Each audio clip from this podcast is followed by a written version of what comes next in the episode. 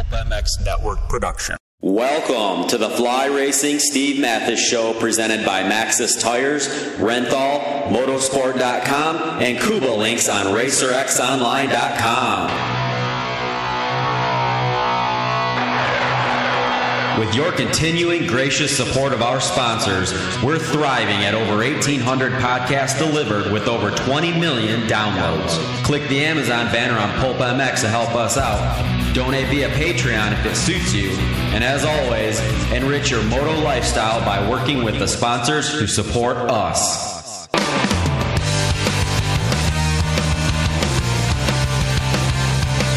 The original Moto Podcast, featuring legends of the past, stars of today, season previews, race reviews, introspection, opinion, facts, and laughs. Here's the voice bringing it all to you, Steve Matthes.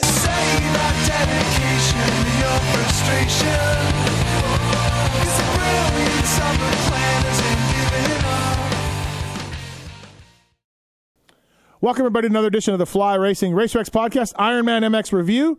I was uh, traveling yesterday and we were unable to get it done on Sunday or Monday. But hey, better late than never. JT and Weege joining me to talk about the Ironman race, Vet MXDN, SMX stuff, and more. Uh, thank you to the folks at Fly Racing for making this happen. They're charging into 2024, their 50th anniversary uh, hard, man. They got some really great stuff out there for gear from the Evo to the uh, Kinetic to the Kinetic Mesh, all of it. Re- new designs, new features. They moved the BOA stuff, uh, BOA closure system over. And of course, the Formula S helmet, maybe the pinnacle of helmet protection out there. I urge you to Google it. Fly Formula S helmet. Check it out, please. Thank you. Uh, RJ Hampshire, of course, Jalek Swoll wearing Fly Racing, uh, Chance Hymas, many other riders. Thank you to the folks at Fly Racing for making it happen. Also, uh, thank you to Renthal. Renthal sweeping all the championships this year for the third time in their history. Uh, absolutely a racing company through and through from top to bottom. Uh, thanks to the folks at Renthal for coming on board the podcast. If you've raced, at any kind of level, ridden or whatever, you use Renthal products. I almost guarantee it. Chains, grips, bars, sprockets, all of it. Uh, renthal.com, really informative website. So please check that out if you can. Maxxis tires as well. Soft to intermediate, intermediate to hard tires. A gift from the science nerds to you people. Shop.maxxis.com. And uh, please check those new tires out, developed by some guy named McGrath, and uh, really big part of that Maxxis team, Jeremy McGrath. They really, uh, really value his input. And uh, yeah, thanks to Maxxis Renthal. Cobolinks, motorsport.com will tell you about later on. Uh, but lots to get into when it comes to Ironman and uh, and where I was this past weekend and more. Thank you for listening. Really appreciate it. Thanks for the caring, loving tweets about where the review pod is. Really, really, really warms the heart. Uh, all right, here we go. Thanks for listening. All right, everybody. Now on the uh, Fly Racing Racer X podcast to talk about Ironman MX, a race I was not at, and also uh, SMX uh, races that's coming up, and also uh, maybe a little bit of vet MXDN, the real event this past weekend uh, on the Fly Racing Racer X podcast. First up from Fly Racing, flyracing.com, Jason Thomas. What's up, JT? Not too much. Welcome back to America. Uh, welcome back to pro motocross. Um, yeah, you missed uh, you missed an incredible weekend. Um, I would argue against the incredible part of that. Although that was pretty great. Ironman's a good race, good crowd, good track. Um, you know, the finale always is something special. But I figured a Lawrence brother would win a title and a Lawrence brother would win a race. Oh, so, oh, really? Oh, was that your what you were? That was my hot assuming? take. Okay, yeah. cool. Great, uh, great. Also on the line, uh, the voice of the motocross series, Jason Weigandt. What's up, Weege? Yeah, it was an incredible weekend. You really oh. missed out, Steve. Okay. See? Honestly, the most incredible thing to me, and I was over in England, and I was. How would you know? looking at the timing and scoring and fantasy and all of this. I watched the three quarters of the race this morning. The most incredible thing is Kawasaki's streak lives on. Absolutely phenomenal. to me, that was the big news. We, that was a big news. It, it, really was. It really was. We, we talked about it all year long. And yes. Joe Shimoda goes 1 1 at Ironman. I mean, look, Deegs has been the fastest guy lately. Uh, Tom, Justin Cooper had everything to, to, to gain by winning this race, right? Uh, Hunter Lawrence, of course, has been the fastest guy and could easily win this race.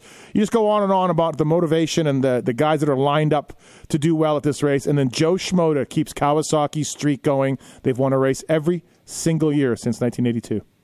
Phenomenal. Yeah, that was awesome. I, I really liked how the whole weekend had like all the characters doing the things, like the Lawrence brothers at the top, Sexton trying so hard to stop it, uh, Deegan with that we'll talk about, and yes, the Kawasaki streak, and all of a sudden, all the Kawasaki's were up front Mm-hmm. in the 250 class. Well, they've been up the front lately, though. It's been it's been a building thing. Yeah, yeah. Everyone at the races seems to know that the bikes got faster a month or so ago, except Shimoda. He seems to be the only one that is not aware of this. Well, I remember last week's review. I talked to Payton about it. He says that was not a month ago. Well, whenever it was, oh. It- Oh. it's- He said it right happened. before Southwick. Yeah, That's what he said on TV this weekend. I asked Joe about this in the press conference, and he had no idea that any of this had happened. Okay, Mitch told me since outdoors. So yeah, that this was after Bud's Creek. So that's so we got three three answers, and you wonder why the media in this sport sometimes isn't always correct, or, or, or we have conflicting information. Like I literally said, it seems to me like Mitch, you found something. He said, no, not just outdoors for for for outdoors. Meaning, Well, Joe doesn't know this. yeah, and Joe doesn't know anything. Yeah, No, right. he actually said, "I'm not sure why the starts were so good this weekend for everybody." yeah, Yeah. Uh, well, yeah, no, Love it. it looked like a, a, a, a, a fun race, and uh, and the motocross series is over. Of course, three races for SMX. Are we doing preview shows, Weege, for that? Is that happening? yes, I believe we have to. So uh, pick a date, boys. Okay. Well, not this week, right? We'll do it next week. Really? Yeah. Right? Okay. I don't know. I'm up for that too. Okay. Okay. Uh, all right. Uh, yeah. So um, Chase got close in the second moto again, uh, but two two Jet perfect on this on the year. Uh, first moto looked rather well. Jet led every lap, but it, and again the one moto I haven't watched from Ironman is the second 450 moto, but I was watching live timing. Jet got within 1.8, I think, at one point. Um, but then Jet got it done. So Weege, yeah, uh, perfect season for Jet Lawrence, rookie 450 motocross season, and Chase Sexton 2-2 yet again. Yeah, it was awesome. And uh, no offense to, should I say his name or should we just say the guy who seemed to get second a lot to both Stu and RC in their perfect seasons? Should I say his name or should we leave it out? Well, I mean, why not continue the shitting on the gentleman Okay. that we've been doing all outdoors? Or Kevin you, Windham? you two have, yeah. Oh, Windham was there in 04. It is true. Uh, but uh, Tim Ferry was there for all three of those perfect seasons. And Timmy's a great guy, great rider, successful career. But I don't believe he was as close as Sexton was to Jet. And that's what made this extra exciting to me. There was this threat. Now, only so much of a threat you can call someone when the other guy had won 20 straight motos coming into a race. But he still had a puncher's chance. I mean, since Millville, he's gotten close at some point every weekend. And uh, first moto wasn't as good. Uh, he caught up a little bit, and then Jet pulled away. Uh, Chase said he made a sh- change for Moto 2. I'm sure that helped a little bit. What I think it was was just, you know, just he was going to go down swinging. And that was, I think, as good as I've seen Sexton ride all summer. And it is shocking. There were a few moments in that second moto where I'm just like, look at how freaking fast Sexton is going. He is hauling at, he is riding unbelievable. and he's just matching Jet. And um, I mean, Jet in the press conference was very adamant about he was not on the li- you know they were on the limit of you know I think qualifying laps are maybe a little more on the limit, but he was pushing really hard. There's no question that Jet was pushing hard in that moto. This was not a cruise. This was not a ah, I got him. Right. And he said he was like numb to how tired he was, and the adrenaline was through the roof, and the heart rate was spiked. It was awesome. Like those other perfect seasons to me didn't have this type of drama. This last moto was Sexton throwing everything he had at it, and Jet doing everything he could to hold him off. So I thought that was, uh, to use JT's word, incredible. I thought it was cool. If, again, this question has been coming up a lot this year outdoors, JT, if Sexton starts in front of Jet in the second moto, does he get it done? Uh, I don't know. I don't. I don't. I really have a strong opinion because we didn't see it a lot, and every time I don't think we, Chase we did didn't start see in front of yeah, him, yeah. Jet uh, found a way around him very early. So um, I don't. I don't have any reason to think that it would have changed anything from what the few times we saw it. So uh, MX Reference uh, on uh, Instagram put up the perfect seasons. I don't know if you saw this Weege this morning. Um, of course, we Yeah. don't we don't have any stats for 2002 because hashtag AMA, Hashtag never I change. found them. I got them. We uh, put it as a list on Racer X. a couple of Well, we ago. have, but we don't have average win margin, largest win margin, and all of that. Smallest win margin. Oh, okay. Like Percent uh, numbers. Yeah. laps, you know, that's that stuff. Like, yeah. Laps I found. I got the AMA to actually give that to me. Oh, you So did? Shout out to Gene Crouch over there Okay. for giving me the actual Thank laps. you for that. So, in the perfect seasons, of course, Carmichael pushed all the way by Ferry in 02. Uh, Carmichael pushed by Chad Reed in 04. Stewart pushed really hard by Ferry in 08. And then Jet, of course, uh, runner up was Dylan Ferrandis, actually, not Chase. But uh, and, and and again in 08, like I'll be fair to to Tim Ferry here. Like Mike Alessi was probably the second best guy that summer until Mike got ran over by 30. Oh, li- listen you shitting on Timmy. 30 Mike got run over by 38 motorcycles. And still one of the funniest clips is the 5 second pause before Renner does them in once again. Oh. but okay. Uh Jets average win margin uh, was the smallest. Although we don't have, we don't have the data for 02. Uh 9 seconds. Uh 9 second uh, win margin um, that year. And then also Jets largest win margin was the smallest uh, of the perfect seasons, which is this is all interesting stuff to me. And um, uh, laps led was do, do, do, was the also the smallest percent of laps led out of the perfect seasons. So kind of interesting. Like so, if you're judging perfect seasons, and of course this is two, this is one less race, two less motos. If you're judging perfect seasons by the stats we have, Jets was the least dominant perfect season. Dazzy on line one. Yeah, whatever. Yeah, I- it- you- you- That all that stuff is dumb and useless. okay, yeah, yeah, yeah. I, I'm out, I'm out on all that stuff. I'm not. Uh, I'm not. I just found it interesting. I like stats. I like numbers. So, um, Yeah, it's interesting to look at. I'm sure I- I'll be fine to look at it and say, "Hmm, interesting." And then- and then move on with at your all life. Using, I'm not trying to claim that one was more dominant than the other. I, I don't even know where you would go. I Yeah, mean, yeah. it's such a sliding scale. well, Um, I mean, yeah, yep. it, it's. I don't know if it's a sliding scale, but yeah, it's it's all taken. I mean, it, the competition's different. The situations are different. Like everything's different. Like I, Well, of course, That's everything's what I different. mean. You- yeah, you- but that there's so many other reasons why those numbers could be what they are. I mean, we marvel the whole time about even just the way Jet goes about winning races.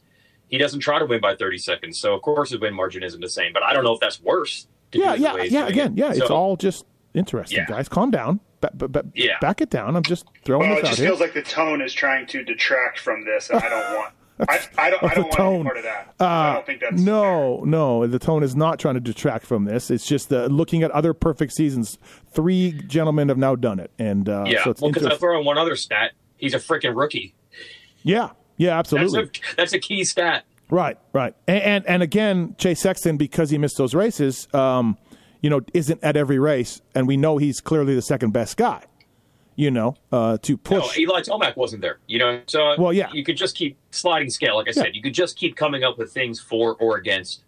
well, okay, guys, we'll just Yeah, never I mean, look at we'll just never can- look at old numbers ever again in you our can lives. say the same thing in like in 08, You know, Reed wasn't there. OSE got hurt.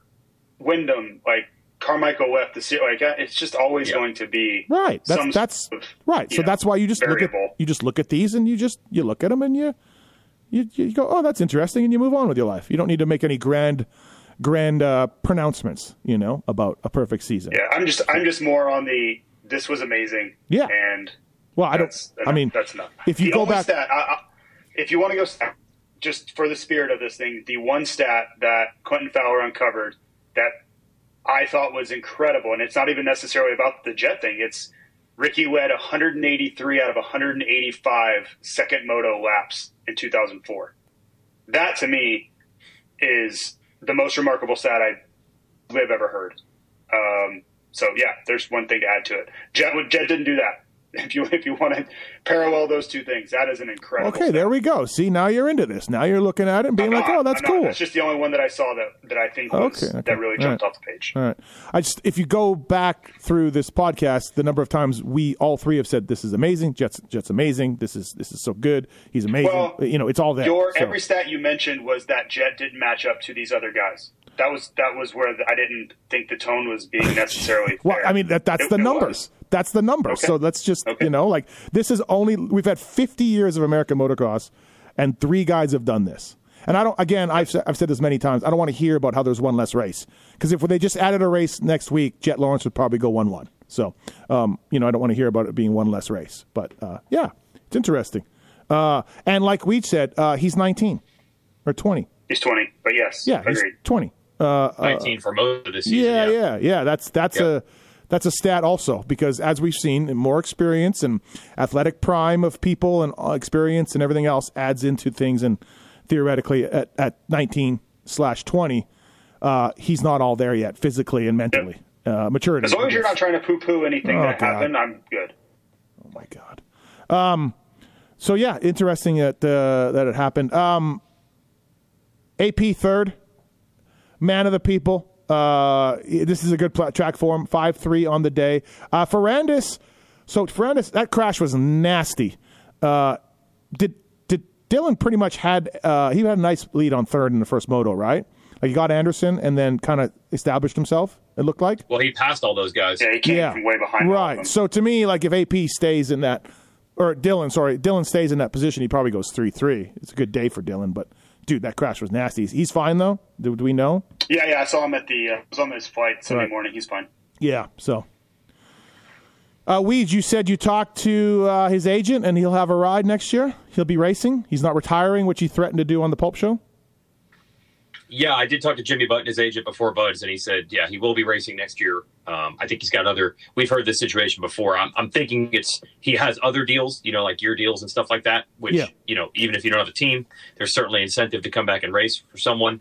I'm not sure how that's all going to shake out or who he's riding for, Yeah. but um, I wouldn't. It didn't sound like put you would put much stock in the. Well, he could just retire. That was not the vibe I was getting Yeah, from the agent. At yeah. least. Uh, AP third overall, though, on the day. Uh, Dylan probably was the third best guy, but AP third overall. The fans loved it. He loved it. Uh, it looked like he threw a like a uh, um, a sexual device uh, on the podium and threw it back out or something. Well, it almost hit me in the face. Okay. That was the beginning of this. Uh, and then I looked over at AP. I, I didn't know what it was. I just saw something on right because it hit the backdrop.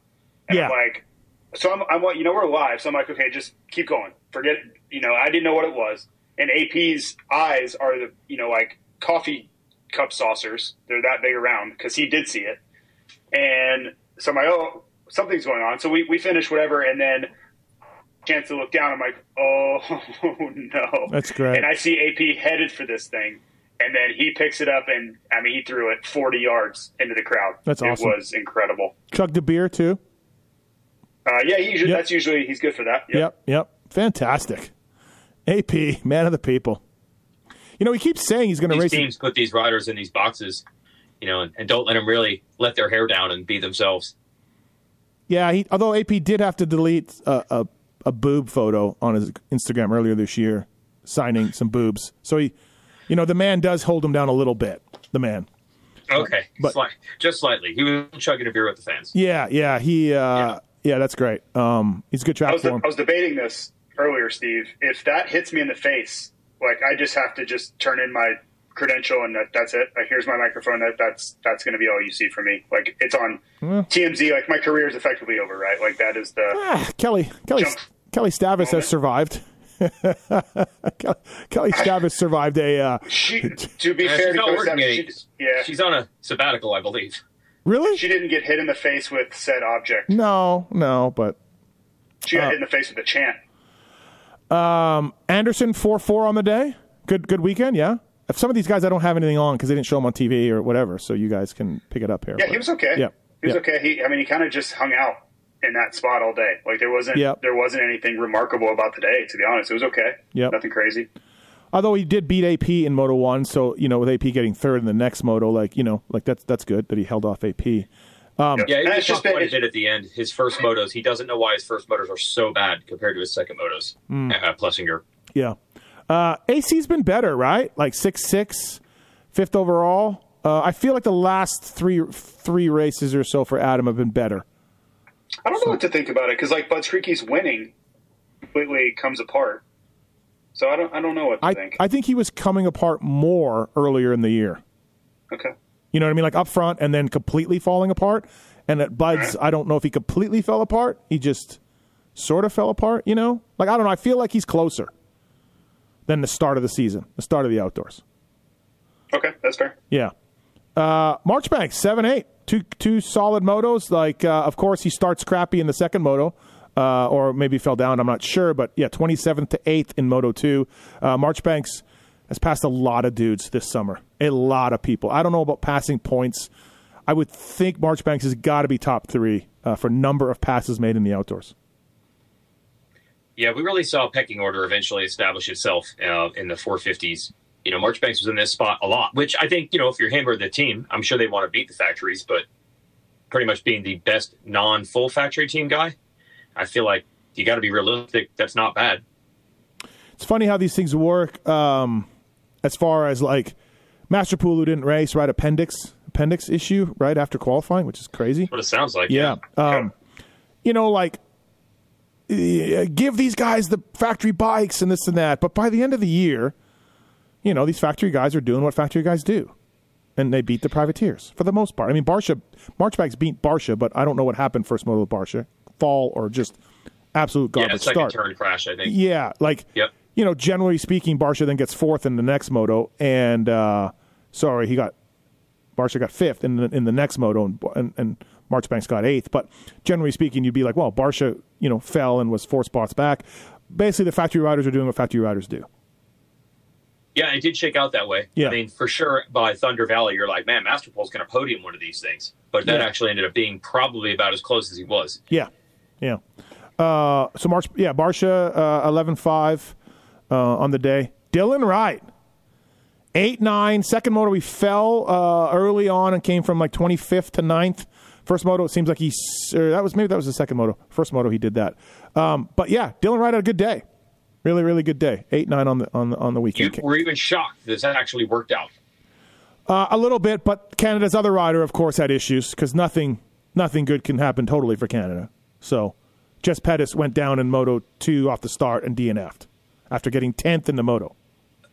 Wasn't there a uh, Pettis right battle in Moto 1? Sh- looked like there was, yeah, Yeah, I think so. But- with with Poulos in there as well. yeah. Um, but yeah, good, good job for Dylan Wright. I mean, that's if people were like, "Hey, where's Dylan Wright in America?" I would have always said he's five to ten. Um, you know, and it's kind of where he was through Buds. He was in tenth when his chain came off, and then this weekend he goes eight nine. So yeah. Did he have a perfect season? Perfect overall season this year. Oh, okay. Last Yep. year was perfect season, every moto win. Oh, so he had a perfect season every moto last year. Yes. So he's won every overall for the last two years. Yes. Wow. Yeah. Yeah. Pet- Pretty impressive. Pettis wasn't racing last year. So Pettis came back this year from injury and beat him in the very first moto of the year, and then maybe beat him one other moto. I don't know. And that was it. And then he won every overall. Ah, but Jet put a stop to it. Yeah. Yeah. Bummer. Bummer. We're- were thinking, us Canadians were thinking that we, he would continue the, the, undefeated Which streak would which streak would continue? Yeah, I do like that Dylan did beat Philip though, because two years ago when Philip was up in Canada, they battled tooth and nail, but Dylan got Phil basically every moto. Phil was close at times, and then uh, here we are two years later or three years later, and Dylan beats Phil again. So yeah, I uh, I like that part of it. Yeah, I was going to ask you when I saw Phil did beat him in Moto 2. I was going to ask for your take on that because I think Phil was giving him godlike status two years ago. Yeah, yeah, but I think Dylan fell in Moto 2, I believe. I think it was the second Right. moto. Uh, but yeah, beating Philip overall, you know that would make Phil very angry. Uh, Phil also qualified 24th. When I was making my Pulp Fantasy picks, I'm like, WTF? Because he was a guy I was looking at. So, I don't know. Anybody? Yep. Yeah, no, nobody knows. Um, JT, did you pick Ride in fantasy last week? Uh, I had him on Saturday. Okay, yeah. So you got the I had uh, Dylan and Jess Right. on Saturday. Uh, Harri Kullas, yeah, uh, nine twelve. He he's did, he did the three races uh, coming over, and um, yeah, good job, Harri Kullas did really well. Yeah, now he might do these playoff races. He can't do the first one because there's a British Championship he has to do, but uh, he might try to come to the other two because he's far. We don't know how far back to go in points. Let's see, I got to look up where he So is. So Cartwright Cartwright's in already. Like he told me he's racing these, even though he's thirty second in the points. So does he have an official ruling that dudes? I think they knew. I mean, you could. You, it could be this simple. I think. Yeah, I talked to Cartwright at Loretta's. Mm-hmm. They already knew, for example, that Justin Cooper and Eli Tomac are going to be there. So I'm sure they're like 32nd. Yeah, I'm sure we'll take two and probably more than that. So you're going to be fine. Um, the question is now officially how far back will they go, which I think they're working on literally today. Hopefully by the end of this week, they might know here's how many extra riders we're taking into the LCQ to avoid having an LCQ that, you know, takes five riders to the motos with six riders on the gate. Uh, that Oh, wait, are you telling are you telling me that the they're changing the LCQ rule that, that they're changing the number of people that gets out of the LCQ where where like They've been saying that for months. No, but okay, so they are the tw- the top 20 they are saying that there's nobody going to be outside the top 20 that will be seated in, right? Or No, the- Correct. you- yes. If you are not top 20 in points, you have to race to LCQ. Yeah. Even if only 10 of the top 20 Okay, guys show so up. all right, I'm Yeah. confused. So they're not changing that though. Okay, got it. They never- Right. they never were going to change that. Okay, that. all right. Yep. So yeah, they they don't want an LCQ with five out of it if they out of ten or five out of seven or whatever.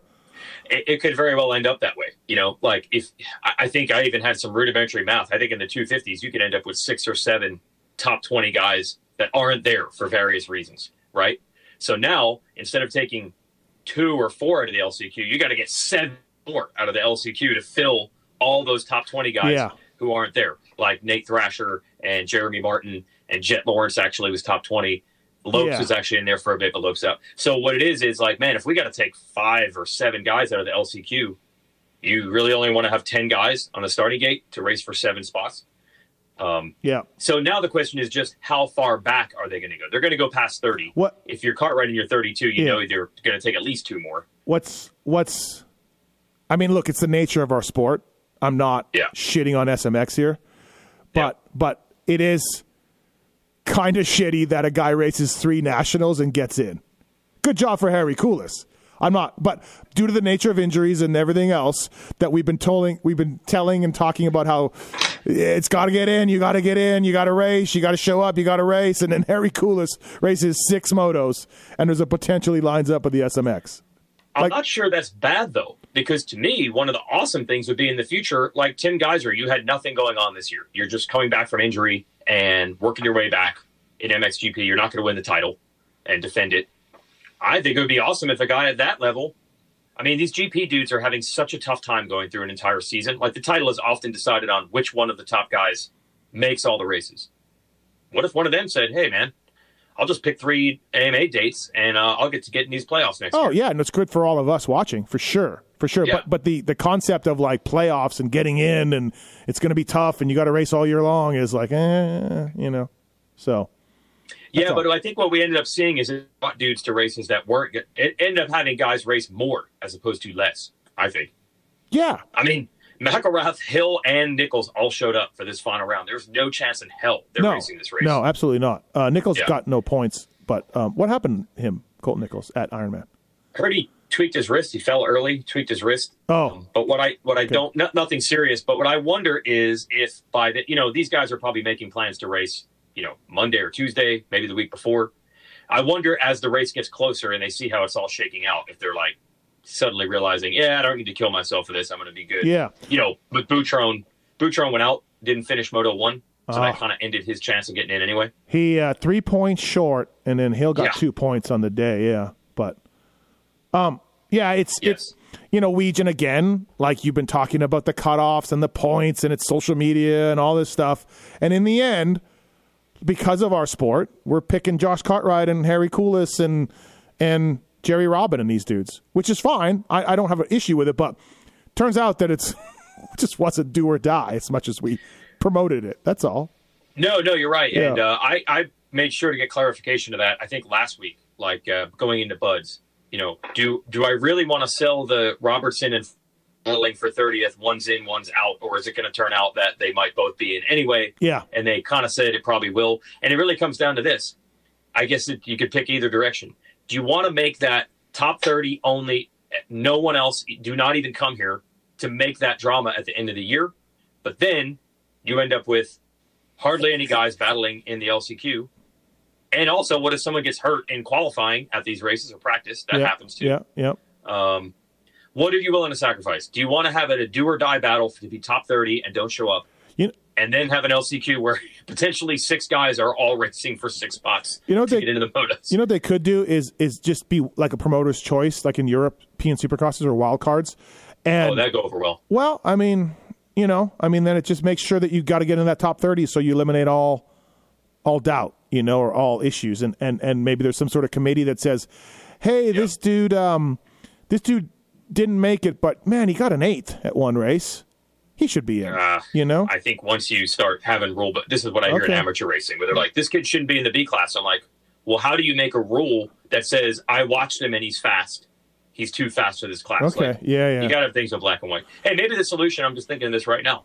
Maybe they realize now it needs to be top 35. That will ensure, even with injuries, Mm-hmm. that there's a full enough gate in the LCQ. If we just say yeah. 15 guys, 21 through 35, you all come. That'll be enough. Well, yeah, the whole idea of ten didn't ne- never made a lot of sense to me. Like, wh- yeah, why not twenty? Why, what, you know, why not? Right? yeah. Like, yeah. you know what I mean? Like, I don't know. Like, I, I yeah, I, Yep. I, I, I do. Didn't we have a Toronto race one time where we literally had everybody in the LCQ gets in? Yeah, uh, there was no LCQ. Mo just Mo was the slowest qualifier, and he started back row. Yeah. Yeah, So you want to avoid that. Yeah. That's what you're trying to avoid. right. But like an LCQ of ten guys versus an LCQ of twenty guys, like oh, whatever. Yeah, put twenty on there. Who cares? There's twenty gates. Yeah. I'm fine. Yep. So, Yep. all right, Grant Harlan, uh, fourteen fourteen, Hawaii zone. Kind of way his season has been, man. Yep. Rock solid. Yeah, absolutely. Uh, Freddie He Noren. is 12th in the combined 450 standings for the year. Incredible. Freddie Noren, 38th in Moto 1 after one lap, and then 22nd. So Freddie had problems. 10th in the second Moto. Oh, what a Freddie day. Just a Freddie day. Um, Starting 50th. Jess Pettis, yep, 10th in Moto 1. Yeah, I mean, Dylan's been a little better than him all year up in Canada, so I would expect Dylan to be a little better than him when they lined up at Ironman, you know? Okay. So, uh, but yeah, absolutely, Weeds. You threw out that stat, and Davey had told me that stat because I helped. Uh, I was trying to help some Canadians get into these races, uh, and Dylan, Davey and I were talking, and that stat you threw out uh, on the broadcast, and I don't remember what it was now, but the, amount- the amount of international racers is is really cool. Yeah. Uh, do you remember what it was? Yeah, they said Yeah. uh, 61 different non-American riders Yeah. raced or, or you know signed up. Maybe they didn't all qualify. yeah, yeah, yeah, yeah. Came to the races. Yeah, that's awesome. That's nuts. Yeah, it's absolutely JT. I don't remember a year in my life of this many sort of foreigners racing the nationals. Like, there's always been some, but this many, you know? No, I, I think it's just the opportunity. They Yeah. they saw the first few races, saw the opportunity to get points, and this was their window. Mm-hmm. Yeah. Right? I I 100% think it was that. So Butron gets 15th, and then said he was never doing the SMX races because he literally told me he was doing them at Budds Creek at the end of the day. I, I know. I asked him point blank on Friday. He said, "Nope. Even if he's top 20 and guaranteed, he will not be racing." I, I just again like so I, I understand the media is not perfect, but if you guys want to understand why sometimes we get things wrong in the media or sometimes things are sideways, this is why. He was telling me at Budds Creek, I want to get in, I got to get in. Uh, there's no whoops. I think I'll be okay. I got to start practicing. All of this stuff. You can go back to last week's review show. One week? One week. Oh, I thought you meant like Southwick or something. No, at Budds Creek.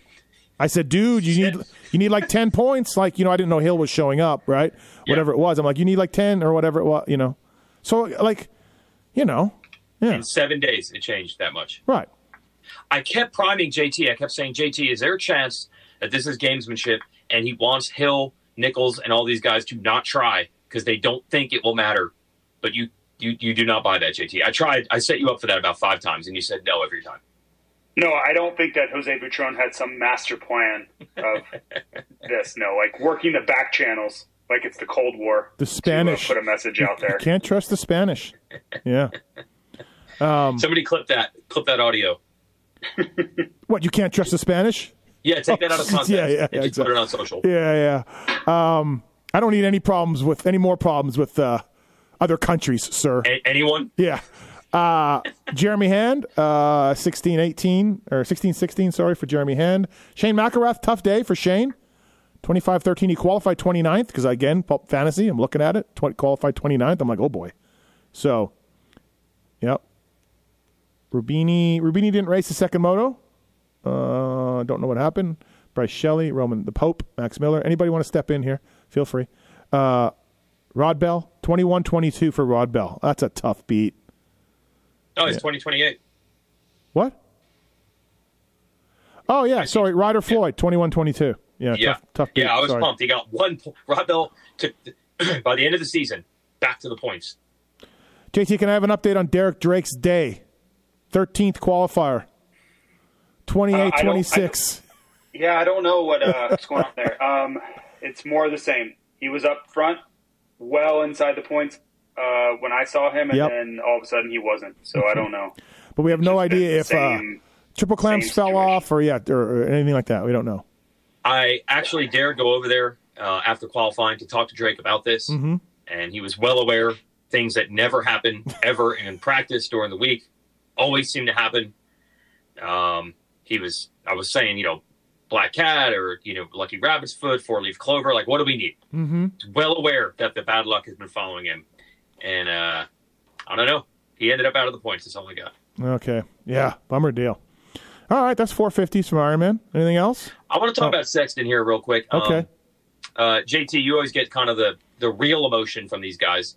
He was more bummed, I feel, than he he's always bummed when he throws away a win or, or isn't able to win. But it it seemed even his podium time that he was even more bummed, and then he saw the real body language. Like this hit him hard. This hurt bad. Yeah, I think it was just the uh, the finality of it, right? Like I think he believed deep down, I'm, I'm going to get one of these. You know, I, I'm either going to beat him or he's going to make a mistake, or just everything can't continue to go perfectly right for him all the time. And he's been so close. You just think that it's a math, like a numbers game, right? And it's going to go your way eventually. And yeah, that was it. I think it just that it was finally sinking in that you know Jett had gone perfect and he wasn't able to beat him. So yeah, I, I understand it because I think he was he was optimistic. He was holding out against hope that he was going to get it done somehow, some way. And then when it finally, you know, was real, then yeah, he was bummed. I I talked to Chase a couple times, like just privately, uh, you know, not for interviews. And dude, he wanted to win so bad. Yeah, he's Oh yeah, yeah. he was he did not want. I mean, you know, the title is over, obviously, but he did not want Jett to go perfect. That's for sure. Yeah. No, that was a great backdrop. Yeah. And then he kind of, for the very first time in the podium interview, you know, started hinting at, you know, we got some exciting things in the future. Oh, he I mean, did. we all know okay. Yeah. yes, and he, we all know he's going to KTM. So you have not heard Sexton utter anything about that at all. Um, and then in the press conference, so Brock Glover, who runs conferences, just started asking him point blank. He's like, "So, yeah, we kind of know you're going to KTM next year, and Aaron right next to you is going to be your teammate." And I think What? Sexton knew at that point he was not in a position that he needed to be. C- come on, Glover. You can't do that, Glover. Yeah, I mean, we I mean, know I how like their Brock. deals You are. just They're can't not do allowed to that. say Yeah, you just can't do that. You don't want to put these guys in awkward positions. We can, us three can talk about it publicly on our show, no problem. But you don't want to. Yeah, Yeah, he has no. There's nothing he could say there. No. Yeah, they're literally not allowed, right? Like Yeah. they will be Yeah, fine. yeah, totally. Right? Yes. Uh, so yeah, Sexton had to back out of it, but I think he realized at that point, like, yeah, I probably went too far. You know, even cracking that door open, even saying exciting things in the future. But the reason I bring all of this up is just to give you an idea of the emotion where he's done an excellent job this year. I mean, how many Supercross races was he going to win? Crashed. You see, he's unbelievably mad. He comes up to the podium, still says the right things, even though you know he's burning on the inside. This one finally took him to the point where he let loose a little too much. He didn't say KTM or anything like that. He's not in trouble, but it was the first time I've heard him go there, Mm. which just gives you an idea of the headspace he's in. And I just like it because, I mean, we've seen. I mean, look, Jeremy McGrath once came in and did this essentially also, right? And happened. It just left a graveyard of dudes who gave up, retired, left, stopped trying. It just literally wiped out an entire group of riders. And I'd rather see Sexton like, I'm to come back next year. I'm to get this dude than uh, be super depressed about it. So uh, speaking of Sexton, I, I've tweeted this out last week. I believe if he goes to MXDN, it'll be on a KTM, uh, which will give him you know only like a week or so of riding uh, until he can go. Um, Team USA though, do we? Weed you? I don't know if this was public or private, but you said the team was not not going to be introduced this weekend. It wasn't, so I guess it doesn't really Yeah. matter that I said that. But USA was not going to be introduced this weekend. So what is what's the latest? What what is happening with Team USA? Like they got to get their team in soon. Yeah, it's unbelievable. I mean, I heard obviously they weren't picking, and then I think the team that I heard it was going to end up being Friday morning. had already changed by like Friday afternoon. So I thought that was where we're at. Then it turns out I think none of those things I heard at any point on Friday have held and are not and are no longer true or whatever. I mean, I almost feel like they're further away from knowing now than they were a week ago. It's JT. JT, do you have anything to add or anything you know? Um, I mean, I just know it's been a lot of change. Uh, every time it seems like the team is set, it changed again. Um, I thought I had a really good grip on what it was going to be coming out of this weekend, and I'm hearing it's changing again, which is why they're asking for more time and delaying the decision because there are a lot of moving parts. And you can think about, you know, lots of riders are changing teams. Uh, there are lots of contracts associated with those teams, not just the OEM, like the energy drink stuff. And, and there's just a million wrinkles that I think, you know, Mike Pelletier and Roger and everybody involved, whether it's uh, Christina Denny or Paul Paravinos, all these people are at their wits' end trying to navigate this mess. Um, so yeah, they're they're if they didn't care, they could probably just yep, okay, here we're going with do. They do care and they want to pick the best possible team, but to do that, they're having to weave this political and business entity nightmare. Uh, so Does it just end up being, you know, uh, Voland, A- RJ, AP?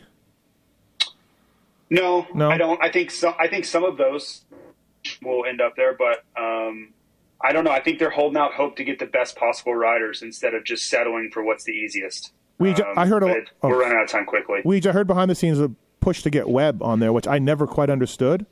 Uh, you, you still think that could happen? Oh yeah, there's definitely been a push uh, to get Webb on the team. But yeah, it, uh, to me, it depends on what angle you're coming from. So some people are going to say if Webb doesn't end up on the team, and it was politics, you know, I think there's definitely like this fear of, well, it didn't end well between Roger DeCoster and Webb, so Roger doesn't want him on the team. But then I've heard other people say, like in a perfect world, Webb is just a slam dunk, one of our top three guys. Like, do we know that for sure? Especially when he's going to be on a new bike. That's where I'm and he hasn't raced him. Right. Uh, Yeah. That was the thing. It's like, do you assume if Webb isn't on the team that the fix was in to keep him off the team? Or do you think, well, wait, maybe he wasn't our best choice anyway? I mean, he hasn't, won't even have raced a motocross race on the Yamaha. And it led to me having this discussion over the weekend of like, well, first of all, do we know that Webb is just way better than Aaron Plessinger, for example? Like, just way, way better? I mean, No, to I- me, the six motos they raced, they were kind of. One would beat one in one moto, one would beat one in the other. It's not a slam dunk. Like yeah, I think said. A- AP's on the team no matter what. In my in my opinion, he's got a contract. He's on KTM. AP's on this team. Yes, but for example, I would hear people formulating, "Oh, the ideal would be you know Deegan, Sexton, and Webb," and I'm like, "We just know that Webb is way better than Plessinger. Oh, like yeah. this is an open and shut case. Right. Yeah, and Well, maybe he is, but I don't think it's a. This should you know, be- He's twenty percent better. I think there's powers that be that are trying to just tell. You know, I, I don't think Roger has the pull he used to. So when it comes to keeping Webb off the team or or picking an Austrian brand rider over someone else, I don't believe the people will kowtow to Roger anymore. He's still got a say, Yeah, he's still got a voice, agree. but I think the people Yes. are like, yeah, Raj, you know, which I agree with. Uh, Roger's a legend, but it's it's you know it's time. So If Webb ends up not racing, I don't believe it's because DeCoster stopped Yeah. it and every other piece was okay. yeah, yeah. Um, So what what Weege, if you had to put money on, what's the likely team right now? yeah, I'm going to go with uh, as of now, and again, it could change, so don't quote me on this. Of I would course, think Hampshire, Plessinger, and they got to find some other guy, and maybe. I, I Yeah. just asked you to name the team, and you're like, ah, some other guy. well, I think it would lead to maybe Hampshire has to be a 450 guy. yeah, Uh, so then you really got to take a pick in the 250 class. You know, Pro Circuit has not been involved in this for a long time. Um, I don't know who you pick out of that. I mean, are you do you bank on hey, give Forkner another month and a half? Where might he be? Is, is that where we're at? no, you take Hammaker, I think. Yeah, if you do, Okay, it's and then. I've heard like say say Volan's name, but Volan isn't even going to be on KTM. Yeah, right. yeah. Did they extend his deal for two weeks or something? So he's. I mean, I wouldn't see them doing that, but What's what's the team, JT? What do you think? Oh man, um, I would love for Sexton to be on it, and I, I, my heart of hearts thinks that the holdup right now is trying to find a way to get Sexton on this team. That that is what I think everything is delayed upon, and I think they're giving it every second down to the wire to to weave a way to get him onto the team. Um, if he can't go, for whatever reason, whether he doesn't want to or teams or whatever, um, then I think it turns into to a lot of uh, Austrian brands. You know, I think mm-hmm. Day probably goes because I don't think Deegan's going. Um, I think AP is likely in in most scenarios, and then I think I think Barcia is still a very very likely candidate too. So I guess I guess I've narrowed it down to those three, but I, I'm really really hoping that Sexton finds a way onto this team. Last week on the show, you said Barcia it won't be going. You heard. I was told that not by him directly. Yeah. I was told by yeah. someone close to his camp that he was out. That could still be the case.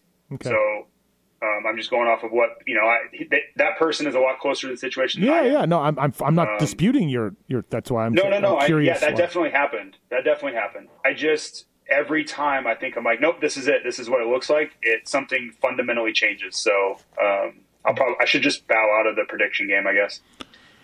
Here's the one thing I'm going to say.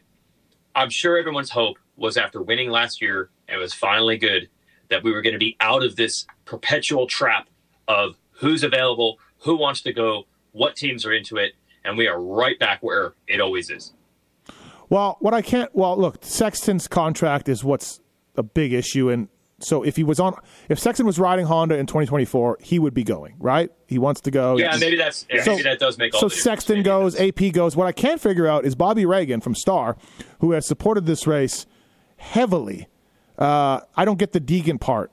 You know, I don't get him not going and Bobby Regan not being all about it because he's sent so many guys over the years and you know so, seems to be a big fan of this race. So that's the part that, like, it, it to me, Deegan, Sexton, AP, there. yeah.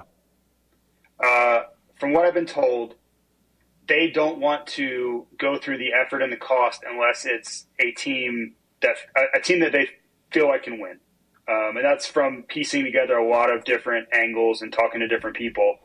They want to go, but if it's going to be an effort, a Matt Early situation or something like that, where we just really don't have a chance before we even get there, that's what I'm hearing they don't want to do. Hmm. All right. Um, anything else on that? Nope. No, and that would take out that would take out Webb. That would take out Webb also. Yeah. Right. Yeah. Absolutely. So yeah. it's uh, Deegan he can do whatever he's doing, and then that would take Webb out as well if they decided to not participate. It is a bummer the Webb thing. Again, I'm saying I'm not sure that he's slam dunk pick, but I'm sure part of the Webb motivation is this is the track where they could have won, should have won. Uh, Anderson got landed on in the Webb crash. No, that, this, no, this no, isn't a place. Maggiora. Yeah, they just got beat this race. Oh, that was Maggiora. That's right. This yeah. was uh, the uh, Marv J Mart. This was battle. French. They were good. This was they were good. third place. Third place had like third place had like 80 more points than first and second. Yeah. Like it was, it yeah. was, it was. We just, got beat. Right. We deserve to get second. We deserve to get second. Um, yep. Yeah. So I don't know. I just, yeah. Uh, all right. Well, we'll see what happens on that. Uh, thank you for Fly Racing uh, at Fly Racing USA on social media. Check out the Fly Racing uh, Formula S helmet. Uh, next level. It's a helmet with a brain. It's a smart helmet, and uh, will, can really, really help you. Maybe save your life. I'm not overstating that, everybody. Fly Racing USA to learn more about that. Uh, thank you to Renthal and Maxxis. We, uh, speaking of Renthal, I, I, mentioned this off the top, uh, but so this is the third season that Renthal has swept every title. Can you name the other two? Well, this one was easy because they just did it by working with one team. Right? yes. Can you name the other years where the, the 125 Supercross champions and outdoors and premier supercross well, class? Um, I know in 2011, Kawasaki won all but one because Barcia on a Geico Honda did. So was Barcia running Renthal in 11? Nope. That's not one of the years. No. Oh. Um. You got to go back. Uh, 07. No. I don't think GL, they weren't running Renthal no. at Yamaha. No. You got to go way back. Yeah, I don't know then. Okay. 93. McGrath, oh. Pichon, Gaddis, LaRocco, Kiedrowski, Henry. All Renthal. I'm actually surprised it hasn't happened times or six times when you think of the teams that Renthal works with. The other year was 91. Bayle, Bayle, Bayle, Kiedrowski, Swink, McGrath. When you work with Team Honda and Pro Circuit and uh, Team Kawasaki, yeah, it seems like you would do this a lot. Uh, thank you to Renthal Maxxis, and also Links, K-O-U-B-A links.com. Use the code PulpMX for free shipping and a discount. It's a lowering suspension link. for everything from Aprilia to Yamaha. Thank you to Kouba Links. You can also get them at motosport.com. Go through the banner on PulpMX to help us out. Uh, e-bike stuff, secret street bike stuff like JT has, UTV stuff, and of course dirt bikes, OEM and aftermarket parts. Go through the banner to help us out. Out motosport.com. Dedicated team of gearheads there helping you out. Great prices. The number one motorcycle online store in the world. Motosport.com. Thank you to those guys and Weege onX Maps. Yep, got uh, 650,000 miles of trails mapped out for you, public and private lands. This is for dirt bikes. You can specify single track if that's your thing, or maybe you're an adventure bike guy, whatever type of forest, road, or trail you're looking for. And then obviously, it's cool if you're a um, mountain bike guy uh, as well, and a hiker or anything like that. So um, it's used and endorsed by a couple people who uh, don't even get paid to endorse it, by the way. Yeah, like Cade Clayson hit me up, and he used it. You ran it in McGrath, right? Yeah. So- yeah. Yep, you never know. And uh, I think uh, I think our guy JD Beach also uses it as well. Oh, big flat track guy. Yeah. Yep. Jared Mees on the Pulp Show tonight. Who knew? And we just had JD Beach. Oh, really? Yeah, I'm, I'm switching to AFT. Oh, okay. Yeah. Becoming your thing. Yep. I, I like tortillas and I like Ralph. So I'm there. JD Beach went to Gold Creek Lodge, which you're familiar with. Mm-hmm. He told me this. I went trail riding and I used onX Maps, and it really helped. So there you go. And he thanks our review shows for telling him to do this. Oh, nice. Yeah, he's he's a legend. Uh, Blue Crew Yeah, I guy. like JD. Yep. Yeah, Blue Crew. Uh, speaking of Blue Crew, um, the Kawasaki SR. Speaking of Blue Crew, What's a dirt bike? oh, yes, there's a lot in common. It's two wheels. Yep. and a four-stroke engine. Yeah, so Kawasaki has the special racer edition of the regular KX450. Our guy Kiefer, who's the only one that would know compared to the rest of us on this call, uh, he says so. Everybody has a different edition. Yamaha has a Monster Energy edition. It's just graphics. Uh, Honda has an, a Works edition that has some upgrades. There's, of course, KTM kind of started this with the factory edition, the Rockstar edition, et cetera, et cetera. But Kiefer says that this is the most changed, the most upgradable from what the standard bike would have. And the big thing is actually the power delivery is a lot different, a lot better, he says. And the suspension is improved as well. We can go around and around on if it's A kit or not A kit. Take it. Um, Take it. I talked to the Showa guy at Washougal. Oh, now we're back. We're back to A kit. Yes, I, I believe it's this. It's the same exact components. If you bought a valved or sprung differently, but what it has on there is the same concept, just different settings, I suppose. It has the cool coating and everything like that, and a lot of other bolt-on stuff. And we say it all the time. It's one of the cool things about this sport that you know you can buy a bike and compete at a very high level. We literally just saw guys like Nichols and McElrath do it. So that's the unique thing. You can get something this good, and it's not twenty grand here. It's a little more than the standard bike. But if you weigh up the upgrades, it's probably not more at all. So Kawasaki.com, everybody. All right, perfect. Sounds good. Thank you for listening to the uh, Fly Racing Racer X podcast. 250 class. Jo Shimoda. It's the most amazing Hey, I just thing. remembered something. Oh, yeah. Uh, McGrath just dominated on an SR at uh, Mammoth. He went one-one like Shimoda. So there you go. Ah, perfect. Fantastic. He also wrote an old two Fifty stroke. plus years old, winning in the forty plus class, Mike Brown style. Um, also, um, you know, I saw a lot of older racers and older two strokes this past weekend in the UK.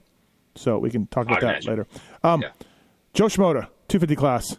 It's the most amazing thing of Ironman. Kawasaki streak Really? continues. Yeah. So he's he's never gone one one before. This was the first for him. He passed Vialle in the first moto. He passed uh, Kitch in Moto two. No, Ryder D. Um, Kitch was on him a little bit. Uh, and then He yeah, passed him and he passed him back. yeah, yeah. Um, Jo Shimoda, everybody. What a way. What a, what a win. Good job, Joe. The most amazing thing from Iron Man, he says. Yeah, absolutely. Absolutely. Hey, Steve, Kawasaki who's your uh, streak. closet Shimoda hater? You're not going to name names. I'm, I'm not going to name names. No, I'm not going to do that. but what was the theory? What was the theory?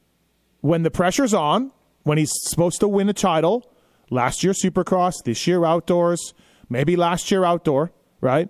He doesn't do well. And then when pressure's off, he rises to the occasion. Everybody goes, oh, what about Shimoda? Yeah. So I was worried when I saw this performance that your Shimoda hater was going to be like, "See, I told you." No, no, uh, no new updates from the Shimoda hater uh, this weekend. Yeah. Oh, okay. He Yeah. didn't come at you and say like, "See, No, no, no. season was pretty much over." No, but listen, as I said, I don't know if I subscribe to that. I said this on his pod, but the gentleman maybe has a point. So It was his best ride of the year. yeah, right. It doesn't matter. Like it- it's it's he keeps the streak going, which does matter. I'm sure Joe really dug deep for Kawasaki's sake uh, out Yes. there. But Yes. uh, um, you know, Japanese company, Japanese rider, and all that. But Mm. um, Yeah, I wonder if the I wonder if the Japanese gave him orders. You know, they're pretty gnarly. Like, like Joseon, streak, You have to win. streak must go on, or Do not dishonor. do or you will be dishonored and beheaded. You know, Whoa. like I wonder. Whoa. So, anyways, uh, yeah, good job for Jo Shimoda. He was great. That's awesome. So, uh, Hunter Lawrence, 250 motocross champion. Uh, he did well. I, sh- I was going to say he did what he normally does all summer, except this first moto start was even worse. Uh, he didn't get involved in that pileup, right? He cleared that. Um, but Uh, he got held up by it. yeah, a little bit of held up. He was like behind it, and it's it made it start worse. Right. Uh, so he was really way far back. But by the end, the dude just does what he did all summer and just, you know, fitness and speed and just slowly grinds away at these guys and ends up with a fifth. So uh, good job to Hunter Lawrence, 250 national champion. Second moto, he just brought it home easily. Uh, but uh, yeah, he uh, got the championship, JT, in uh, in fine fashion. Yeah, he did, and I think uh, once he got the news that Justin Cooper was behind him, uh, which his mechanic was trying to relay to him after after a few laps, and he started settling in, he let him know, and uh, yeah, I think he just made smart decisions. But got a terrible start, and I think he was, you know, he had no reason to really try. Uh, they considered not even riding just because he was just like so, you know, like relieved and just had no no fight really for the second moto at all.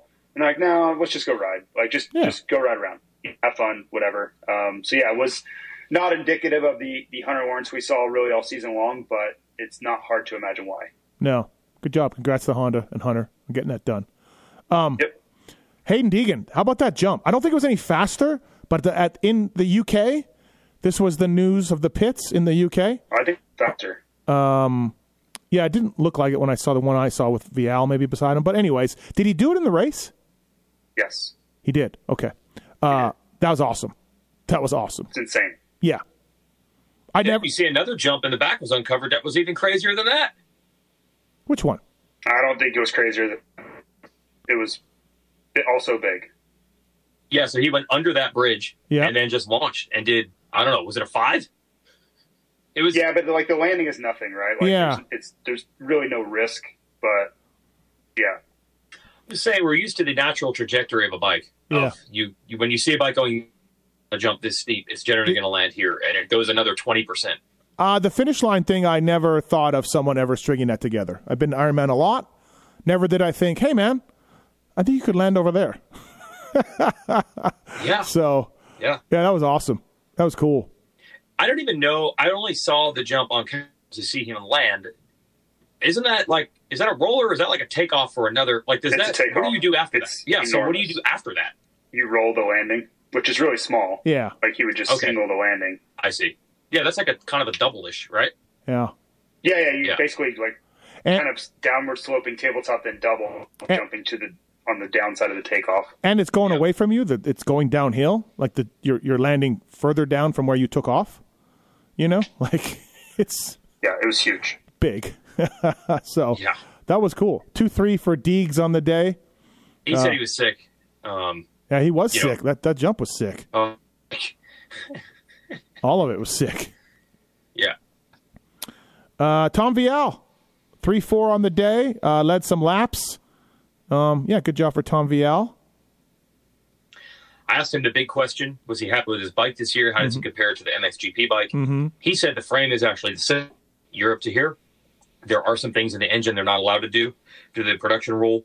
And then I said, "What are you doing for Des Nations?" Because he's back on the French Des Nations team. He had Mm-hmm. not been part of it for a while, but uh, he said, "Yeah, they're going to test and figure that out." Um, I was kind of waiting to see if he would say, "I mean, dude, we know for years, and it looks like Andrea Adamo is going to win this title again." The KTM 250 in Europe it's actually shocking. Like it's maybe the most two, successful 250 team ever. What they do in Europe, and then it's probably KTM's biggest weakness in racing is the 250 racing in America. Yeah, really. It's very right? odd. Yep. Uh, so I was hoping to maybe get a little info for him on that. He made it sound like it wasn't that big a deal. Yep. I find that hard to believe. So we'll Yep. see. Kind of heard he's We'll, not. we'll see what he's racing in des Nations. That'll tell the story. I almost I kind of heard some stuff last week about him and Baker's Factory, and I haven't checked with my buddy Le Cobra, but I almost wonder if Vialle breaks away from there, and I wonder if Le Cobra is involved. I don't. I didn't hear the La Cobra part. I'm putting it together based on French people, based on Marvin, right? Um, So I almost wonder, um, yeah, Vialle. Yeah, yeah. There's a lot. I mean, I just, I would just love to know the bike because it looks like a good season, but not great. Yeah. How much, how big a difference that bike is compared to what he was winning Oh, on I'm sure it's big. Um, Justin Cooper, 13-2 on the day. Yeah, crashed in the first moto, got caught up in all of that, and then uh, yeah, it was way back 13th. So yeah, we didn't really get our we didn't really get our drama filled, which sucks for you guys on the TV side of things. Uh, Justin Cooper won one, you know, because he has to do it, and we all believe he can go one one on a track on a day like this, and then uh, and then watch Hunter Lawrence, you know, sort of see if he can do enough. I mean, I think it would have he would have had that happen, but that was the drama we were all hoping for. Unfortunately, Cooper was yeah 38th, you know, early on in Moto two or Moto one. Sorry, so yeah, didn't Yeah, really. the, the irony is that's what held Hunter up, but Cooper was even Yeah. further back, so that it was done. Yeah, because Cooper did that exact thing in 21, right? He went one one at Hangtown, and that put some pressure on Jett, and then Jett crashed a ton. That's right, Jett and crashed, it got yeah. way more. It got way more dramatic than it probably should have been. Yep. But Cooper had no chance. But I want to give him.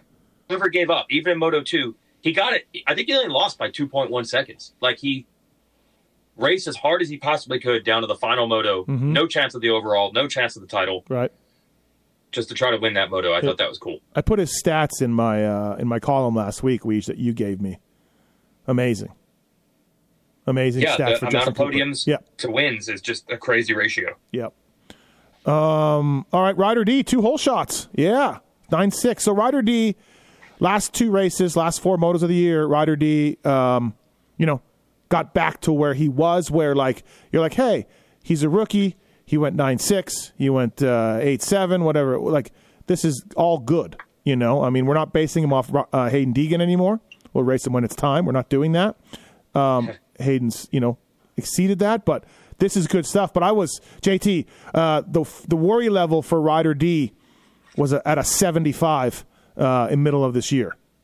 You know, Yeah, I, I just couldn't figure out why he kept going backwards. Like Oh, I know, I have a hard time believing he doesn't train. You know, like he has Yeah. really smart people around him, and he has to know all the right things to do. But man, he was unable to maintain the pace for long. So I, I don't think this was like a huge win, and what you know, a step forward. Yeah, this uh, is- which is what he really, good. really needed. yeah, this is Yeah. good, right? Yep. Um, so that was good. And especially for the last race, like to leave Yeah. that is is nice. And, and he did well at Buds too. Buds was a little rebound too, so that was good. Uh, Jalek Swoll, 11-5. A lot of a lot of 11 fives for Jalek this year. 3-12, 11-5, uh, 3-8, you know, like a lot of that for Jalek. But there's something there. So now he's he's going to Triumph, right? Wait, is, is there any more about this? Oh, I thought he I thought he signed with AEO. No. wrong? Yeah, that's wrong. AEO is, uh, I believe, it's uh, Ryder McNabb, Derek Kelley, and Hawkins. Oh, that's Hawkins. I'm Yeah. sorry. That, that was the other Husky guy. That's Yeah. where I was getting that. Okay. Yeah. I don't. I don't know what Jalek's doing then. What's only J- sure. Weege, if only we had someone on here who worked for a company that sponsored the team. Well, I know doesn't- the Husky guy. Yeah. I don't. I don't sponsor There go. anybody but the Husky guys.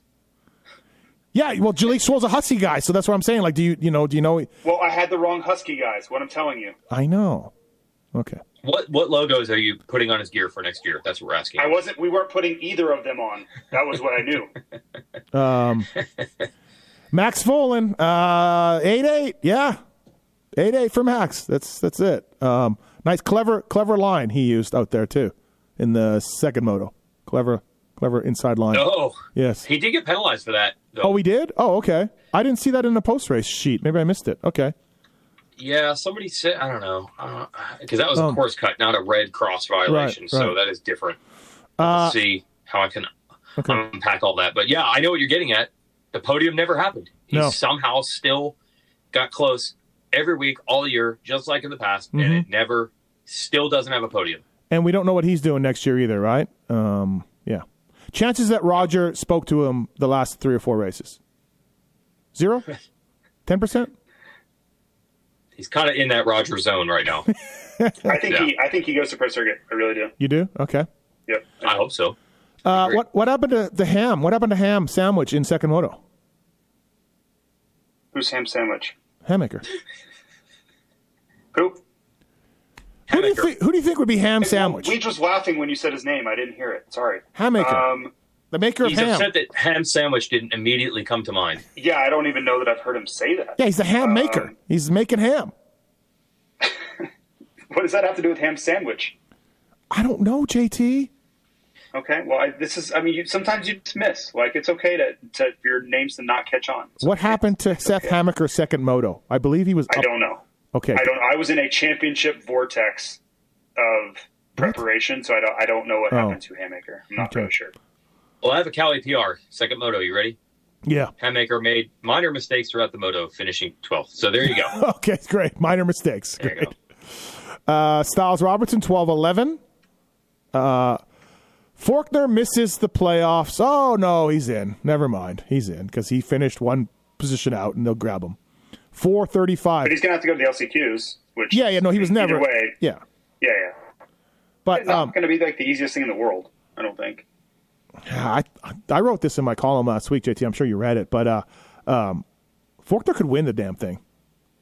Maybe not, but The 25 point, he starts 25 points behind. no, I just meant a race. Sorry, I meant a race. Oh, yeah. He could win a race. Yeah, Yeah, yeah, yeah. It's going to be Yeah. hard because he's going to, you know, he's going to be coming out of the LCQ, which is going to give him Yeah.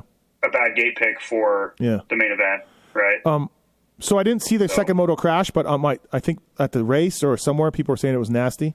So yeah, it wasn't great. uh, same thing- like same as what- flopped. same as what Dilan did, right? Somebody told me. Uh, di- different. Oh, like, okay. Dilan was on the outside, Yeah. and like Dilan lost traction and then high sided. Mm-hmm.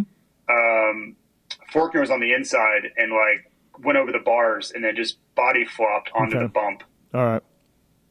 Yeah, So up fourth same is- section but diff- Yeah. different crashes. Fourth in the first moto, though. Good job. That's a, that's good. Yeah. good all day. It wasn't that. Daxton Bennick, 27. Pierce Brown, 17 10. Pierce Brown makes a lot of mistakes. Ah. yeah, he does.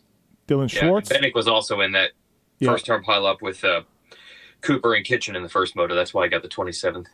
Kitch is okay. Kitch is fine. Second moto. I didn't hear anything, so Yeah. I'm guessing so. Right. I don't think. I think Kitch can't wait to get over to Mitch Payton. I think he can't wait.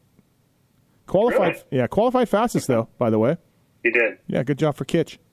He was ripping in that first qualifying session. I mean, absolutely ripping. Yeah, dude, he's cooking it up. JT. I was watching with uh, Lucas Mirtl and a few other people in the tower, and we were all just like watching him. He was just so good. You know, you wonder when you watch him ride like that, you're like, how is he not winning all the time? And that's literally all I could think Yeah. about. Is like, how is this guy not winning a lot? 2024 might be the year of the Kitch. Maybe. Yep. Uh, Hawkins, Kilroy, Derek Kelley, Talviku. Anybody got anything? Let me know. Beaumer, 1538. Uh, Phineas, home track, 2120 for Phineas at his home Yeah, I thought he'd be better. I really did. I thought he'd be better. Yep.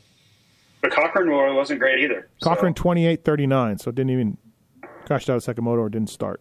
But like he just what Cochran really wasn't good Right. at all. Like over the two races, like there was just nothing there.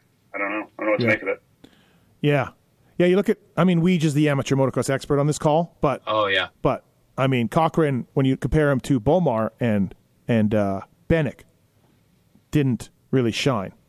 I mean, it's, you know, No, he didn't, but he was, you know, he raced B class there, and it's it is one of those things where you see him being probably the fastest rider in his motos, and you Mm-hmm. think this guy's unbelievably dominant, but he's racing, he's not racing against them, and you know that's the forever question in this sport. Right. You know, everybody, you know, you can go to your local race, and the dude who's dominating. I mean, I trust me, I've seen Barry Carsten, you know, get sideways over a tabletop at Englishtown, and everybody think he's the best rider in the world, which I agree with. hmm But but the results didn't show it when Yeah. he raced other guys. except in 91 uh, at the East West.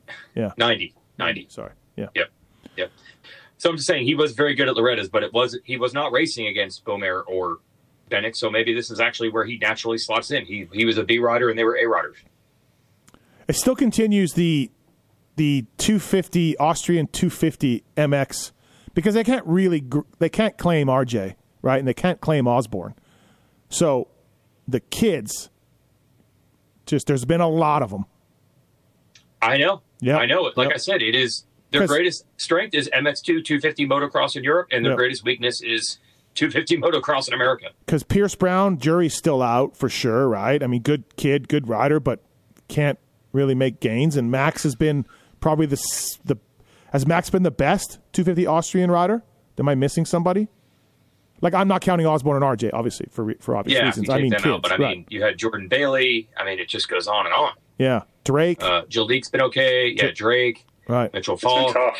It has not been a, a No. high success rate. No, No. Moseman, no, that's Uh, that's not going any, uh, Markov. the way it looked like it was going to. Who? JT? Max Markov, I don't know who that is.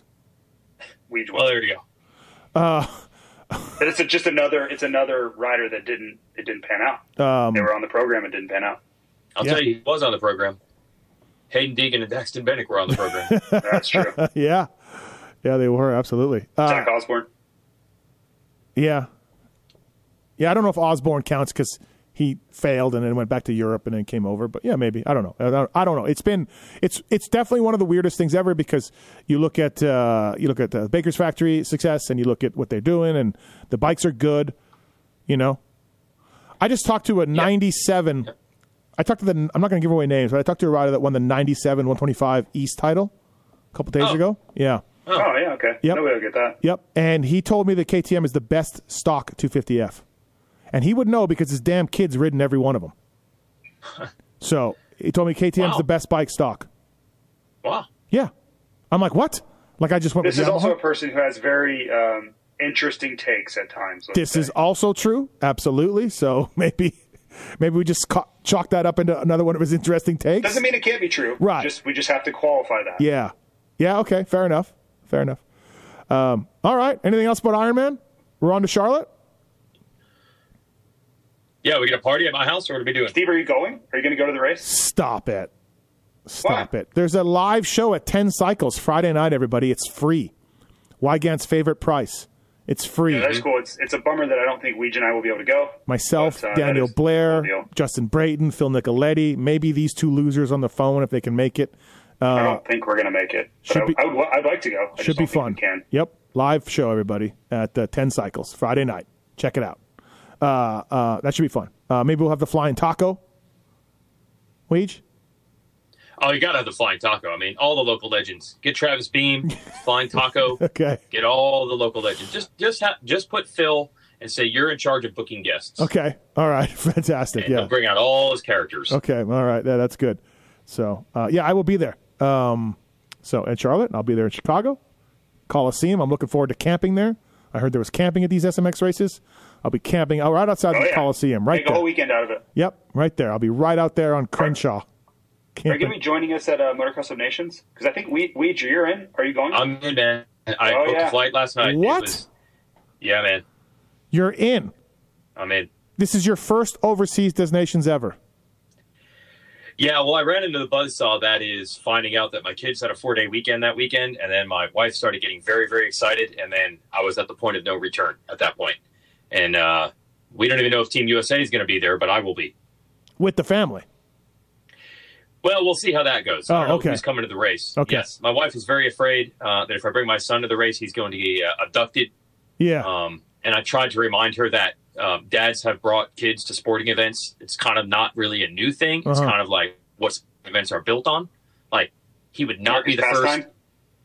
Yeah, I mean he's going to turn nine um, in two weeks. I'm like, I don't think I feel like nine year olds going to sporting events with their dads. It's an idea that has been tried before successfully. to be fair um, to her, though, Taken did take place in France. The movie Taken. Oh, that's what. Well, Only actually, the first one. Yeah. Yeah. She is. Uh, well, she'll be with my daughter. Maybe she has more to worry about uh, than I do. Um, but I will say, my wife has a point. She's like, "Well, I went to Motocross the Nations once. I went to Bud's Creek with you. That was not a very child-friendly environment." Touche. Are you going to be wandering around in the crowd? I'm like, uh, yes. What what was going on at midnight Friday and Saturday night at Bud's Creek? It's probably not for nine-year-olds. That is No, correct. you're going to be in the pits. You're going to be in guarded areas. Wow. It's gonna be I fun. tried to Well, say. now, now, now I may have to. I'm book- like regular fans just buy tickets and go. I have access to like any place we want to go. I'm sure we will be fine. Yeah, I don't think I'm in. I think, but now that I hear Weege is in, maybe I got to rethink this. I don't know. Oh, jeez. Yeah, we got an Airbnb uh, with Davey, Tom, uh, Kellen, myself. It's going to be good times. And your family. We'll see. We'll Oh. see what combination. Maybe I leave them behind in Paris. I don't know. Okay, all right, fair enough.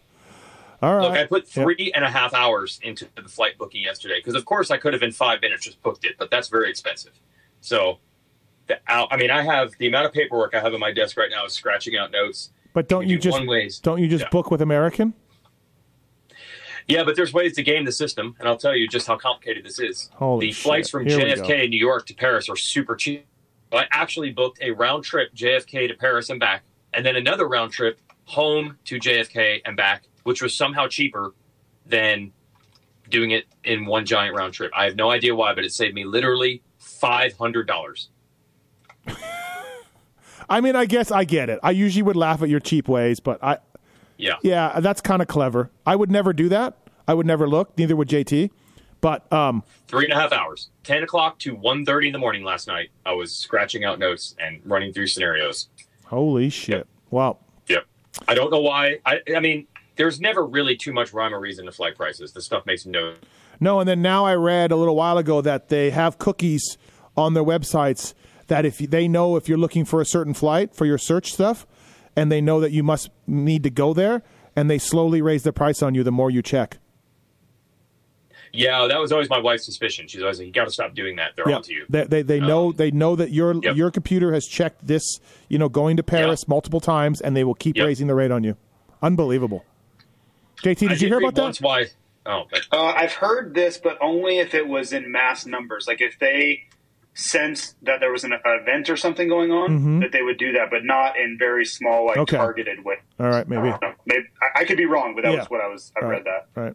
That's never happened to me i mean in three hours of searching the prices stayed the same It's more like chasing. Like if if a convention got scheduled and they just saw Yeah. all this demand, they would ramp it up. Okay. Well, maybe that's it. Yeah. I did hear the reason why uh, flights are the opposite of everything else, where the prices go up.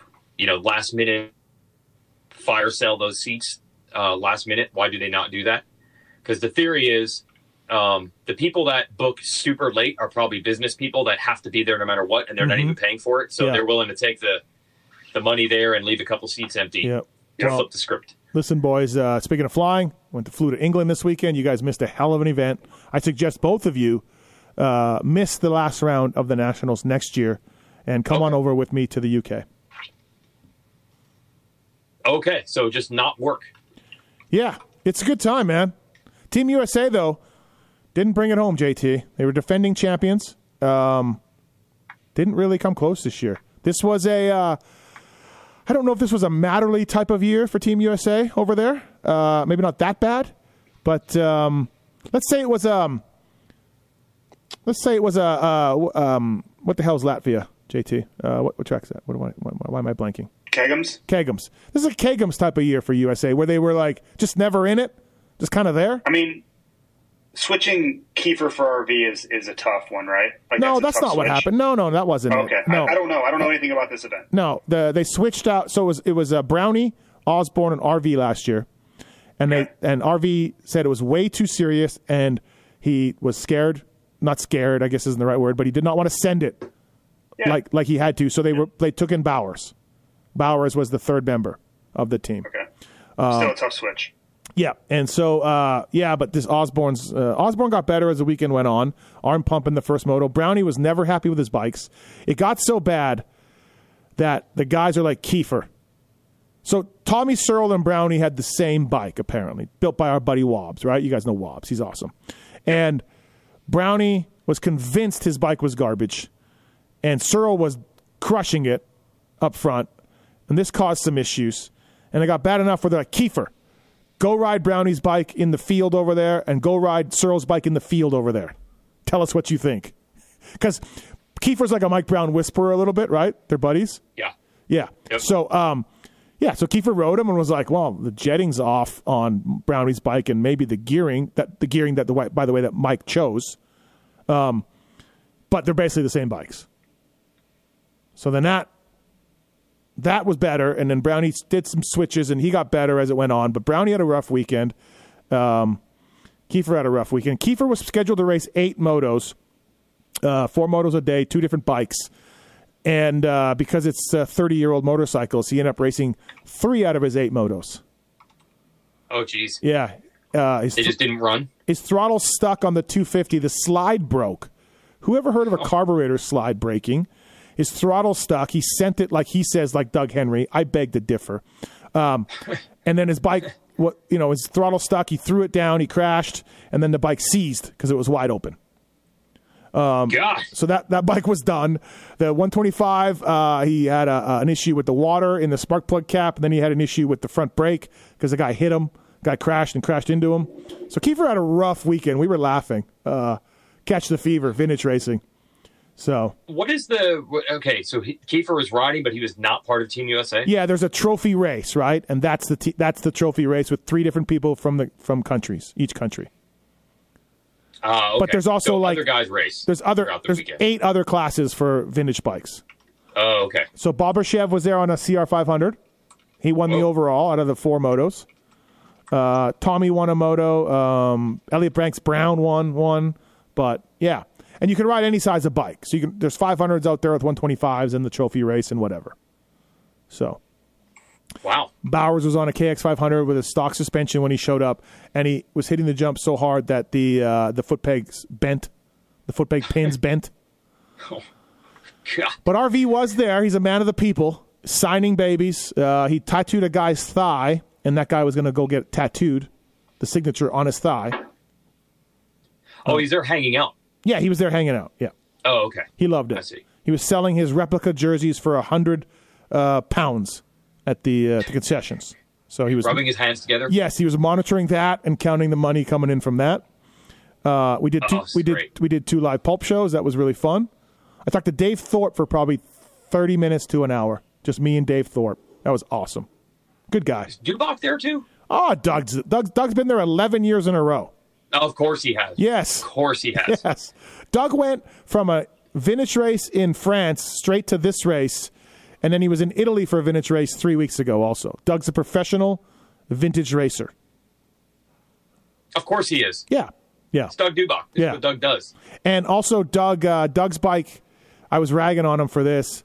He hit the gate uh, off the start, which I'm like, wait, hold on. You're the greatest professional starter we've ever seen, and you hit the gate. And then, but he blamed he blamed it on his clutch creeping, which probably was true. Were there any bikes that didn't have problems? Very few, I think. Okay. At one point, I guess Banks's Banks-Browne's steering stem broke, and the front tire went straight into the pipe. Catch the fever? Keith Johnson didn't race one of his last motos, and I'm like, hey, KJ, what happened? Why didn't you race? You DNF. He's like, I just want to survive the weekend, man.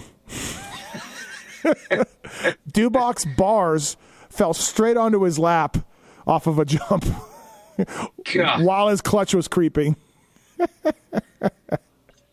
I feel like vintage racing needs to have vintage coverage. No videos, just photos. Yeah. Because it looks awesome. The bikes look amazing in Yeah. pictures. Yeah. You probably don't want to see how it actually turns out. These guys are yeah. These guys are sending it. I'm on 30 year old bikes. You know, they're massive hills on Fox Hills. This is what Des Nations was in '98. Massive hills, and these guys are throwing these 30 year old bikes down the hills. Like just yeah, crazy. So it's serious business over there. Like they said, they got more people at this race than they. They said they had three times the people at this race that they would have for British MXGP, spectator wise. Huh. It's huge. it's massive. Uh, Dave King and uh, Wobbles printing money, doing a good job. People love this stuff. I saw so many cool bikes over there. It was awesome to be there. So it's really cool. And you, so you had fun. I had fun. I wish I would have raced. I was supposed to race. Got a little arm issue going on. You know. Um, Might have been for the best. Well, maybe I, I'm not exactly pushing the bike that hard, but yeah. Uh, but yeah, I was. I just hung out. It was great. It was a really good time. Everyone was. Uh, was pretty cool. Keith Johnson, Dubach, Keefer, RV, Osborne, Brownie, Bowers.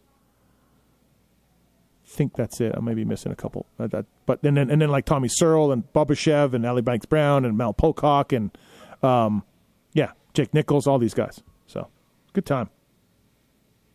Yeah, sounds like I got an event. I mean, I would go, but I'm not missing work to do it. All right, Spending all my money to go to the nations this year.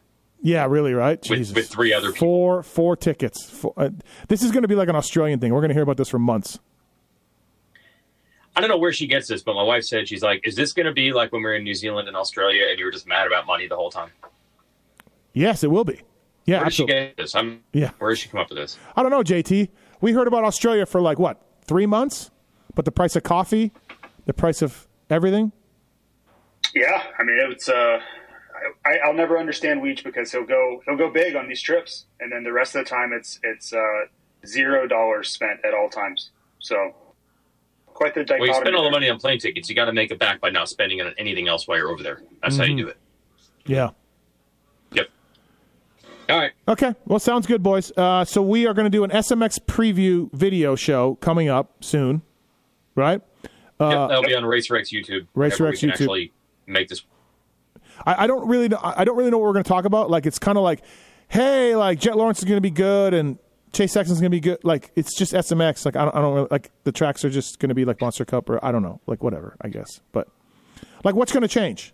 You know, we're going to preview it, but YouTube Nation, sometime is the best. okay, all right. You know what There will be a comment in there saying, "Wait, what? I didn't even hear about these races." You know what I mean, JT? Like you can get the preview for Supercross because it's the beginning of a new year, and you can get the preview for Motocross because it's like Motocross. It's different, but Uh-huh. I don't know if I'm the preview for SMX. Like I, I, I, I got to come up with some original takes. I don't know. Well, your takes are uh, contrived typically, um, not usually what you really think. So take that for what you will. That that is Oh. that is BS. That is not true. It Um, is. no, it's not. Um, so I got to come up with some some new takes. Yeah, I guess you know what it is. See, when you have to come up with them, that's proving my point. I got to no. I got to think about. It. I don't got. I got to think about some new takes. Um, I guess the cool Craft thing them. is is t- in the 250 class. This is literally three weeks of East West shootouts, which are always fun. I don't know. yeah, true. that's right. Yeah, it's true. Right. Yep. And we get Justin Cooper back on a 250 Yeah. Supercross. Haven't seen that in a couple years. Yeah. And then we have uh, no whoops. So What actually Yeah, that, impressed that, me. that, that one still blows my mind.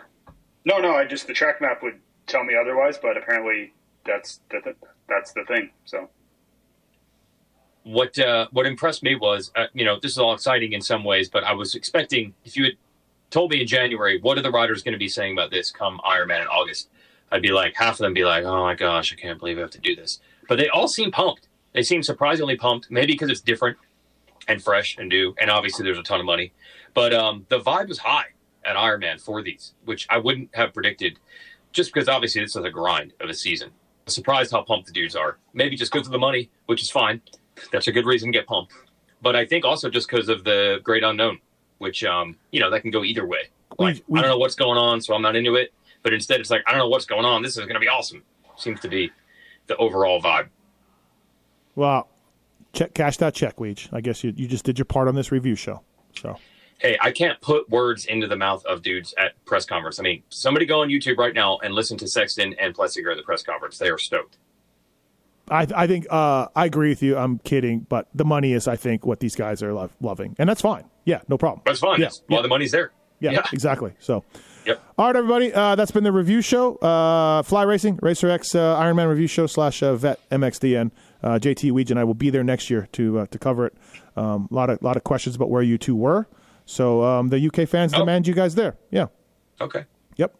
did, did not know that the finale was on this week. I just figured they figured that if I was there, you guys would be there. I also met a couple of huge Phil fans, unbelievable Phil fans. So Brits. Okay. Brits, Brits, just they said he's mega, he's a legend, all of this. So Battling for podiums. yeah, JT, I met a guy that said, and this guy was awesome. He was great. If he's listening to this, uh, I, I'm sorry to make fun of you. He said, um, like, if social media was around, not around, if social media was more prevalent when Phil was battling for podiums, he'd be a bigger star. I love He it. He did battle for a podium once. Yeah, I yeah, yeah, yeah, yeah, I yeah, yeah. No, this guy said Yep. podiums, and then we were really loving this on one of our gr- other group texts. Really loving this. Yeah, yeah, yeah. He, if social media was more prevalent when Phil was battling for podiums, I don't recall. I recall one podium from Phil at Glen Helen, and then one in the mud. And that's it all. feels like you're shitting on Phil. oh, here we go. All right. Hit- Shitting on Jett to open the show. Shitting on Phil to end it. Yeah. Well, you guys shit on, on Timmy, so take take that. All right, everybody. Thanks for listening. Appreciate it. JT Weege. Thanks, boys. Yeah. See ya.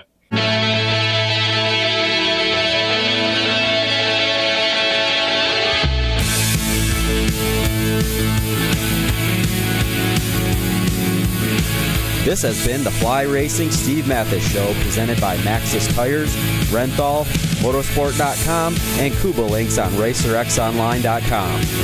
Thanks for listening and supporting our partners.